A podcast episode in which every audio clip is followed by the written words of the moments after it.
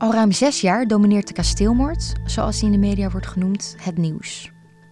Naast enkele boeken over de moord op Stijn verschenen meer dan 8000 artikelen en reportages met sterke verhalen.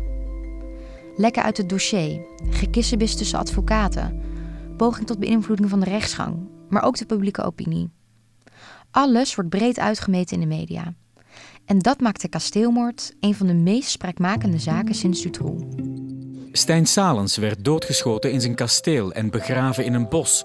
Hij was gewikkeld in een dekzeil. Het gerecht vermoedt dat de man iets te maken heeft met de moord op kasteelheer Stijn Salens. De kasteelmoord is misschien nog niet opgelost, maar de moordenaars van Stijn Salens begingen wel de ene blunder na de andere. De man die de uitvoerders zocht, die Stijn Salens uiteindelijk vermoordde.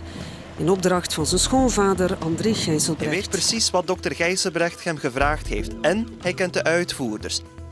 Als Nederlandse journalist in België volg ik het schouwspel rondom de moord met open mond.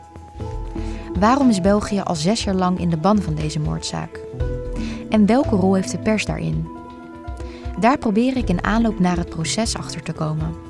Wat heeft er zich in deze nette West-Vlaamse streek afgespeeld dat zo uit de hand kon lopen?